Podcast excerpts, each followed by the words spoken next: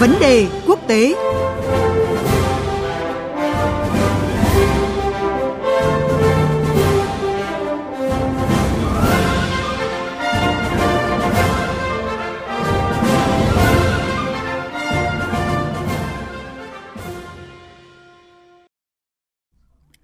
Thưa quý vị và các bạn, bây giờ là thời gian của vấn đề quốc tế với câu chuyện Ấn Độ trong tầm nhìn chiến lược của châu Âu. Thưa quý vị, ngay sau chuyến công du của Thủ tướng Đức Olaf Scholz thì tuần này Thủ tướng Italia Giorgia Meloni cũng tới Ấn Độ trong chuyến thăm hai ngày. Điều này cho thấy là các nền kinh tế hàng đầu châu Âu đang đặc biệt quan tâm đến quốc gia Nam Á, trong lúc mà các quốc gia đều đẩy mạnh chính sách đa dạng hóa các mối quan hệ quốc tế nhằm tìm kiếm những cơ hội hợp tác kinh tế và an ninh mới. À, trong khi đó thì khu vực Ấn Độ Dương, Thái Bình Dương đang ngày càng thu hút sự quan tâm của thế giới và vai trò cầu nối từ Tây sang Đông của Ấn Độ cũng càng nổi bật. Để làm rõ hơn mối quan hệ hợp tác giữa Ấn Độ với các quốc gia châu Âu và việc New Delhi tìm cách cân bằng và bảo vệ các à, lợi ích cốt lõi của mình, chúng tôi kết nối với phóng viên Dũng Hoàng, thường trú Đài tiếng nói Việt Nam tại Ấn Độ.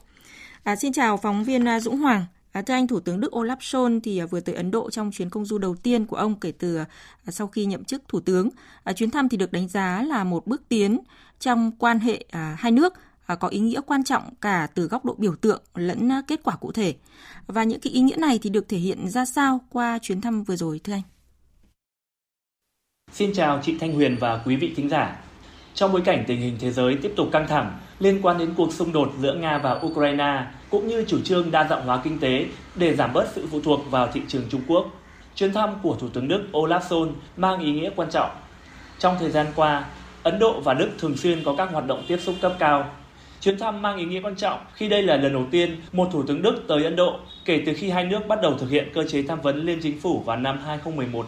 Đồng thời, đây cũng là chuyến thăm đầu tiên tới Ấn Độ của ông Olaf Scholz kể từ khi nhậm chức thủ tướng.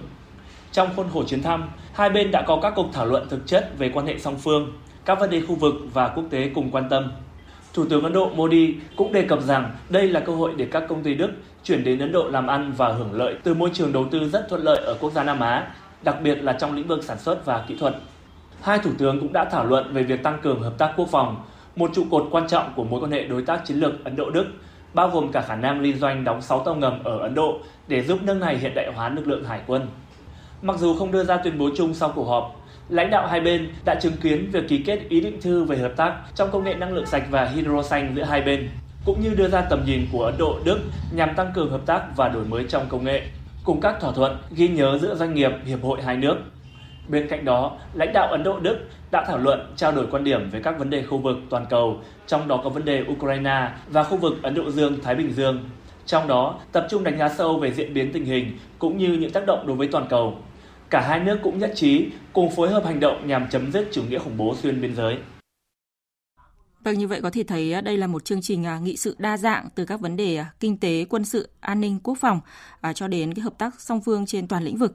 À, Ấn Độ thì được dự đoán là sẽ sớm vượt Đức để trở thành nền kinh tế thứ tư thế giới và quốc gia Nam Á này thì đang giữ vai trò trung lập trong cuộc xung đột Nga-Ukraine hiện đã bước sang năm thứ hai. À, theo anh thì những yếu tố này sẽ tác động ra sao đến chính sách của các nước châu Âu trong mối quan hệ với Ấn Độ? Rõ ràng, Ấn Độ đang ở một vị thế, trong đó không chỉ châu Âu mà nhiều đối tác quốc tế khác đang rất muốn tiếp cận, tranh thủ. Thứ nhất, đây là một thị trường khổng lồ với 1,4 tỷ người, vẫn đang trên đà tăng trưởng và còn nhiều dư địa để khai thác. Thứ hai, việc Ấn Độ giữ quan điểm trung lập trong cuộc xung đột ở Ukraine, ủng hộ hòa bình và đối thoại mang tới cho nước này vị thế đặc biệt. Ấn Độ có thể đối thoại với cả Nga và phương Tây trong cùng một thời điểm. Bất cứ bên nào cũng muốn lôi kéo New Delhi đứng về phía mình. Quan điểm trung lập trong vấn đề Ukraine và không ủng hộ rõ ràng bất kỳ bên nào là lợi thế cho Ấn Độ trong việc thúc đẩy mối quan hệ thương mại của Ấn Độ đối với bất kỳ bên nào trong bối cảnh chính trị quốc tế đang bị chia rẽ nghiêm trọng. Đối với EU, mối quan hệ bền chặt với Ấn Độ tạo ra chỗ đứng quan trọng của khối này tại khu vực Ấn Độ Dương-Thái Bình Dương. Vào thời điểm châu Âu đang chật vật giải quyết cuộc khủng hoảng Ukraine, thúc đẩy quan hệ với Ấn Độ mang nhiều ý nghĩa. Việc nhấn mạnh quan hệ đối tác với Ấn Độ trong một chương trình nghị sự rộng lớn và hướng tới tương lai, vượt qua sự ép buộc của cuộc xung đột, đang nói lên mong muốn của châu Âu trong việc duy trì các lợi ích đa phương. Trong chuyến thăm vừa qua, Thủ tướng Đức Olaf Scholz cho biết hai bên đã cam kết một thỏa thuận thương mại tự do giữa Ấn Độ và EU. Một hiệp định thương mại tự do với Ấn Độ sẽ phù hợp với chiến lược tăng cường can dự của EU với khu vực Ấn Độ Dương, Thái Bình Dương, nơi khối này đang hướng tới các thỏa thuận song phương để tận dụng cơ hội tăng trưởng kinh tế. Cùng với đó, EU cũng đang tìm cách tăng cường quan hệ chính trị, kinh tế với Ấn Độ. Hồi tháng 4 năm 2022, Chủ tịch Ủy ban châu Âu đã đến thăm New Delhi và đồng ý thành lập Hội đồng Thương mại và Công nghệ EU-Ấn Độ nhằm hợp tác chặt chẽ hơn về các công nghệ mới nổi, bao gồm việc hướng tới một thỏa thuận thương mại tự do với Ấn Độ. Do đó, Ấn Độ và EU đang phát triển đối thoại kinh tế quan trọng, mặc dù không đồng quan điểm trong vấn đề địa chính trị quan trọng của cuộc xung đột ở Ukraine. EU cũng mong muốn sự tham gia của Ấn Độ trong việc giải quyết các thách thức về kinh tế cũng như thách thức toàn cầu đang nổi lên. Đây cũng là tiền đề cho hội nghị thượng đỉnh Ấn Độ-EU và thúc đẩy các cuộc đàm phán hiệp định thương mại tự do giữa hai bên trong thời gian tới. Vâng, có thể thấy là dù có những mục tiêu song phương khác nhau nhưng mà Thủ tướng Đức hay là Thủ tướng Italia trong chuyến thăm sắp tới thì đều muốn Ấn Độ gắn kết chặt chẽ hơn với phương Tây. À, về phần mình thì Ấn Độ đang tìm kiếm điều gì trong mối quan hệ với châu Âu và làm sao để nước này có thể cân bằng lợi ích và các cái mối quan hệ quốc tế? Trong bối cảnh cuộc xung đột giữa Nga và Ukraine đang ảnh hưởng đến nền kinh tế châu Âu và phần còn lại của thế giới, chính quyền Thủ tướng Narendra Modi chủ trương tiếp tục thúc đẩy quan hệ đa chiều với cả EU lẫn các đối tác chủ chốt trong khối. EU đang thực hiện những điều chỉnh nhằm giảm bớt sự phụ thuộc vào nguồn cung cấp năng lượng của Nga và chuyển sang tập trung nhiều hơn vào năng lượng sạch trong trung hạn. Trong khi Ấn Độ cũng tìm cách tăng cường an ninh năng lượng bằng cách tập trung năng lực cho năng lượng tái tạo, đồng thời tìm kiếm công nghệ và hỗ trợ phát triển từ các quốc gia EU. Đây là nơi mà hai bên có thể gặp nhau về lợi ích. Ngoài năng lượng, còn rất nhiều lĩnh vực khác mà Ấn Độ và châu Âu có thể cùng song hành như công nghệ, biến đổi khí hậu, thương mại đầu tư, bên cạnh các chủ đề chính trị, an ninh. Trong khi đó, chuyến công du châu Âu hồi tháng 5 năm ngoái của Thủ tướng Modi đã cho thấy trọng tâm của Ấn Độ trong việc xây dựng chương trình nghị sự, định hình mối quan hệ trong thời gian tới. Thông qua chuyến thăm, Ấn Độ dường như muốn đưa ra thông điệp rằng EU là một phần quan trọng trong các toan tính chiến lược của nước này.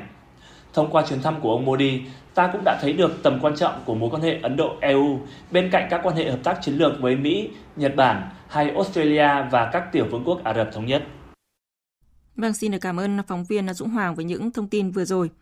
Thưa quý vị và các bạn, à, qua những thông tin và phân tích vừa rồi thì có thể thấy là chuyến công du của lãnh đạo các nước châu Âu đến Ấn Độ thời điểm này không chỉ tạo cơ hội thúc đẩy các mối quan hệ song phương chặt chẽ mà còn vạch ra một lộ trình mới để châu Âu cùng thúc đẩy các cam kết với Ấn Độ nhằm mang lại lợi ích chung. À, về phần mình thì Ấn Độ ngày nay trở nên thực dụng hơn và chủ động hơn trong việc bảo vệ các cái lợi ích cốt lõi, sẵn sàng tìm cách à, để biến sự cân bằng thành lợi thế của mình. À, New Delhi cũng muốn tạo ra một tiền lệ rõ ràng là nếu phương Tây muốn gắn kết, hợp tác với nước này thì họ phải là những cái đối tác có thể mang lại những giải pháp dài hạn cho các thách thức mà Ấn Độ đang phải đối mặt.